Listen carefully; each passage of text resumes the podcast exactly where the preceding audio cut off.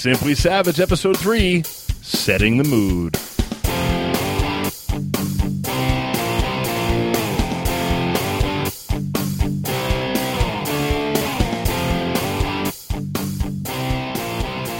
Welcome to Simply Savage, the podcast about keeping Savage Worlds fast, furious, and fun. I'm Ron Blessing. And I'm Christian Serrano. And in this episode, we're going to talk about setting the mood. Yeah. Oh, yeah. All right. So, by setting the mood, we're really talking about theme and mood and evoking a theme and a mood, the theme and mood for your game, and what tools are at your disposal as a Savage Worlds game master to do that. Right. And so what we're thinking about here is sort of um, both bringing, evoking the mood in the game uh, via you know the rules or the you know mechanics or whatever, but also at the table for the players as well. Right, and we we broke we're breaking this down into three categories, and let's start with the mechanics. The the obvious thing that you can do uh, for your game to enhance your the, your players' understanding of the theme and the mood is make some setting rules. Yeah, absolutely. And of course, a lot of the published modules or, or published settings, I should say, uh, come with setting rules, but sometimes it's kind of fun to uh, create your own. And setting rules fundamentally uh, they're never really something that's super dramatic, like a super dramatic change to the rules.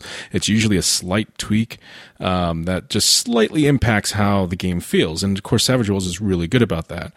Um, some of the best examples are actually in the core rulebook uh, itself uh, under setting rules, but you can also look at any of the settings uh, that are out there uh, to get some really good examples of, of how that's done. Like way back in the day, um, when uh, I wanted to run Lankhmar for Savage Worlds way before it came out. The th- the two things I said regarding magic were you would want to use the magic system from Solomon Kane, and you would want to use the ritual system from Savage Worlds Deluxe slash uh, the Horror Companion. And if you look at what's in there today, I guess I understood Savage Worlds for Lankhmar.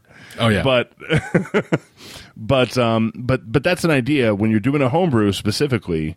Look at the other settings out there that have a similar feel, and and you can pull some setting rules from there on top of the ones that are suggested in the the core rules in Savage Worlds Deluxe. Yeah, absolutely, and um, you know, I've even borrowed setting rules for, for example, I, you know, I'll use Eberron again as, as, as my example, but like, uh, when the horror companion came out, I, I, um, I was really intrigued by the idea of rituals and how they repurpose dramatic tasks to um, give some expanded use of magic, uh, both in duration, distance, all those kinds of things.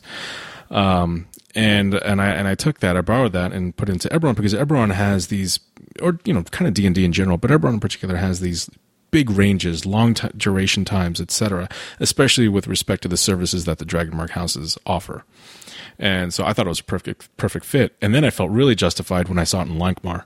I was like, "Ah, oh, awesome." Yeah, no, totally. And and, and uh, another example from a homebrew I do, I've actually done a game called Chicago Knights, which is a a cop um, fighting the supernatural game. I've done that in a couple different systems.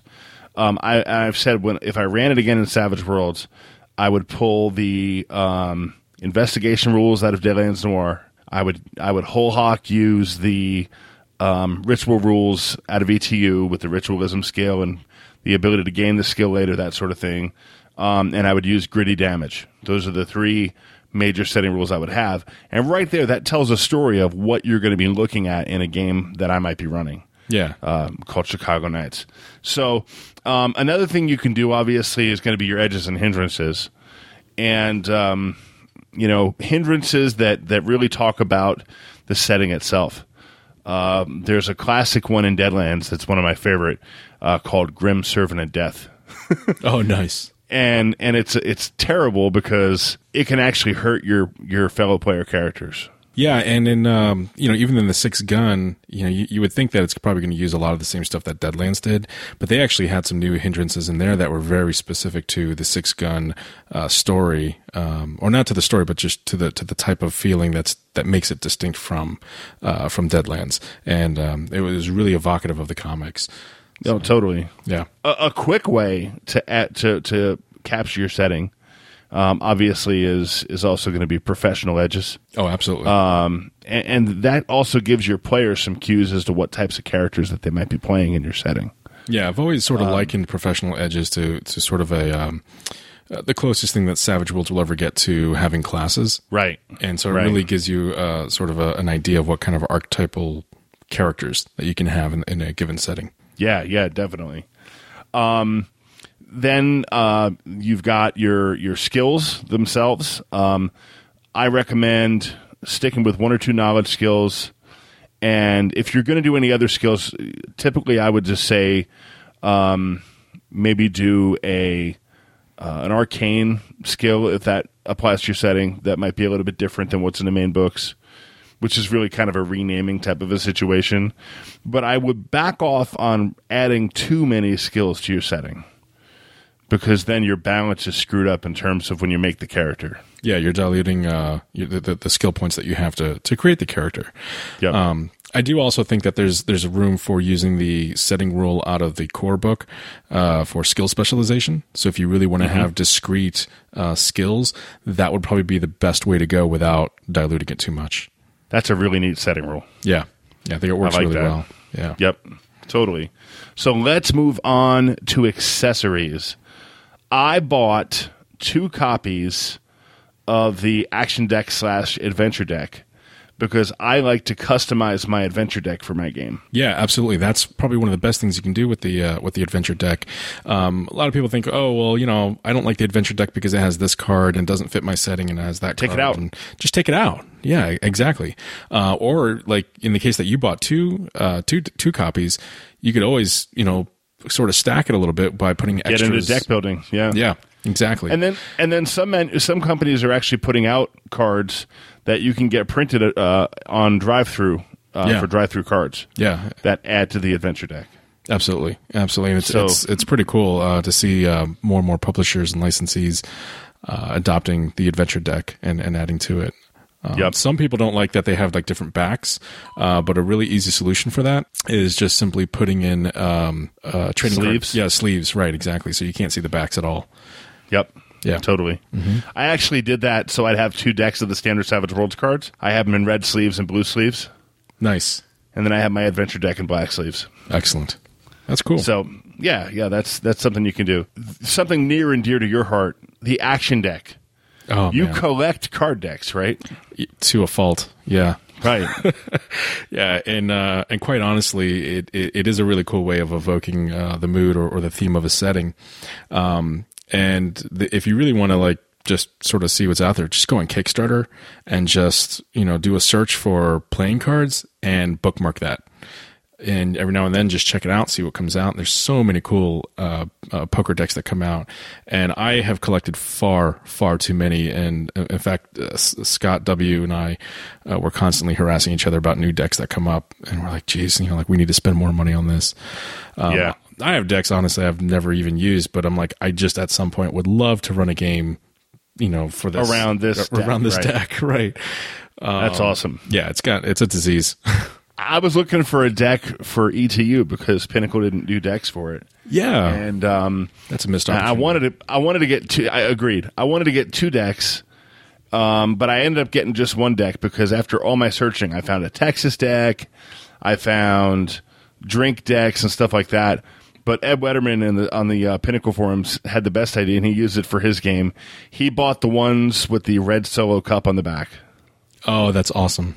And they were I, I ran ETU uh, last weekend at a local convention, and people got a real kick out of the out of the red plastic cup uh, bicycle deck. Nice. So um, I'm going to go on and use that. Um, they're bicycle cards, so they shuffle fast. I don't really have to have two decks for the game Right. because bicycle cards shuffle really really well. But it's fun to have two decks. It is if you can, but like you can't get any other cup color, right? And they don't Yeah. make another cup color. And you know what's unfortunate is that there's there are uh, poker decks for different universities and their mascots.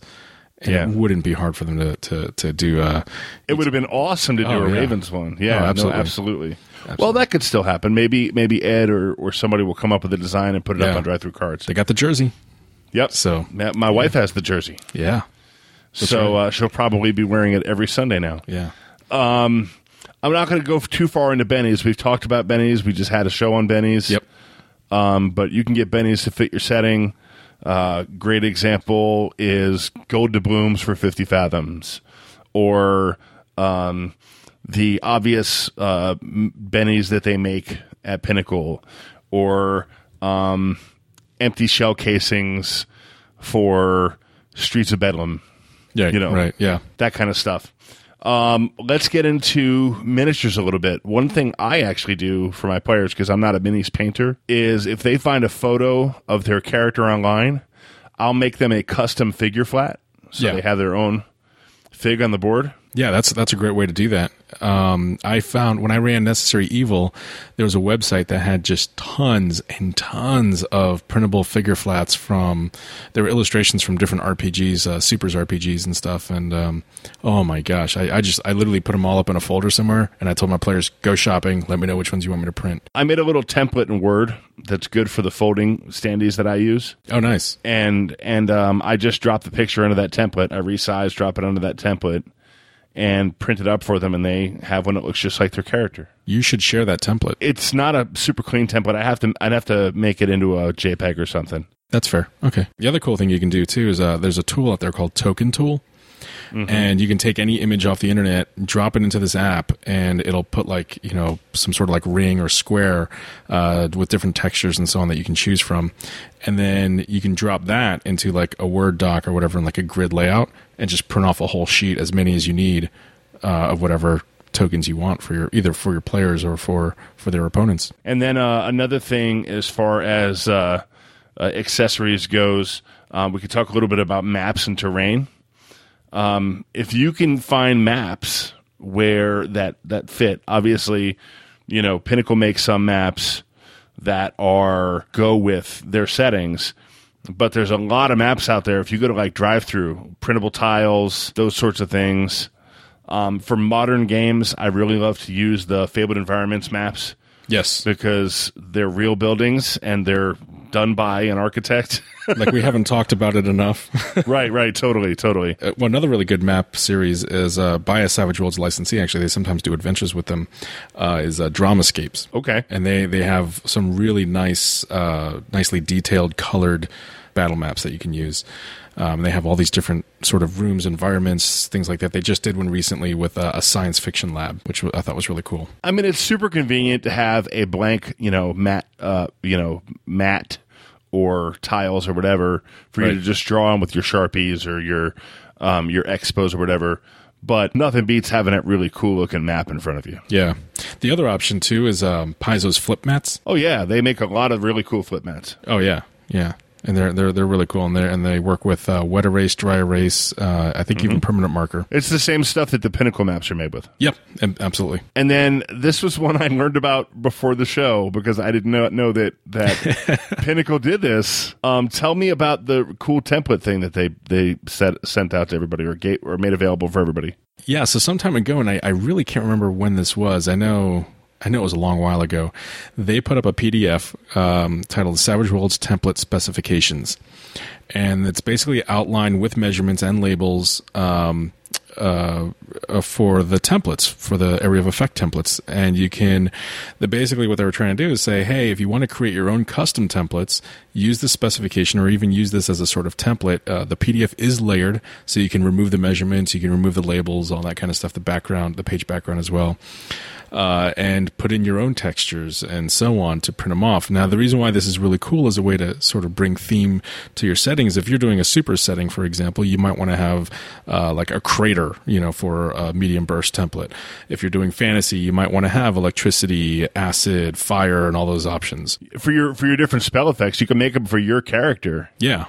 Yeah. If you're if you're playing a supervillain in Necessary Evil that has blasts of shadowy energy, you could do exactly that. And uh, so it's a really cool way to to not just uh, set the mood for the game, but also even theme for your individual characters as well. cool. Yeah. So the the third tier to this, the third and third and final topic is is atmosphere and what you can do for atmosphere. The obvious one, Christian, is music, and again, you've got some crazy music collecting skill with this. Oh my god, I have done playlists for every single like campaign I've ever run, and uh, it's a sickness, uh, quite honestly. Um, the worst thing I could have ever done. First of all, I started just buying um, uh, film scores uh, back in I think around 2000 or so, and became addicted to them. I started with the Thirteenth Warrior, then the Mummy films, and then Van Helsing, and just grew out from there with a whole bunch of others. The worst thing I could have ever done is gotten a subscription to Google Play Music because now I just have a massive library and I can create as many uh, as many playlists as I want with you know whatever's available. And Link and out to that, and, and how much is it? Yeah, yeah. It's uh, so I think it's nine ninety nine a month right now. Um, When I got in on it, it was early, and they were doing like an early bird kind of thing at seven ninety nine a month. Um, but yeah, it's nine ninety nine a month, and yeah, I'll, I'll put a link to where you can subscribe to that. And they have it for iOS and Android, and of course on desktop as well. And it also supports Chromecast, so uh, it's great for you know casting to your TV or or whatever.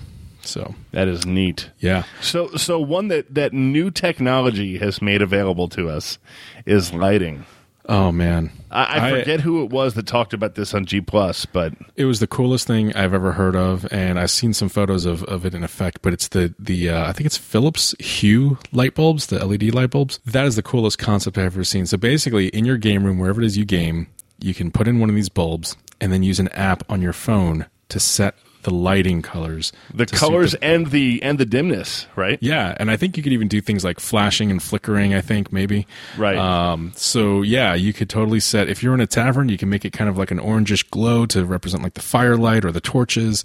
Uh, if you're uh, you know in a cave with like blue algae on the walls, you could set a you know lighting for that. Um, it, it that is one of the coolest concepts I've ever seen. I actually went out to go price those. They are expensive. Just be warned, they are expensive. They've got a they've got a uh, a kiosk where you can mess with them though at uh, Best Buy. Nice. That is Yeah. nice.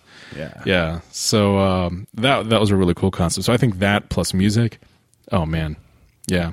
Totally. Oh, and and the other thing I want to go back to the music thing real quick. When you do your playlists, don't do it just based on like a whole campaign or a whole setting.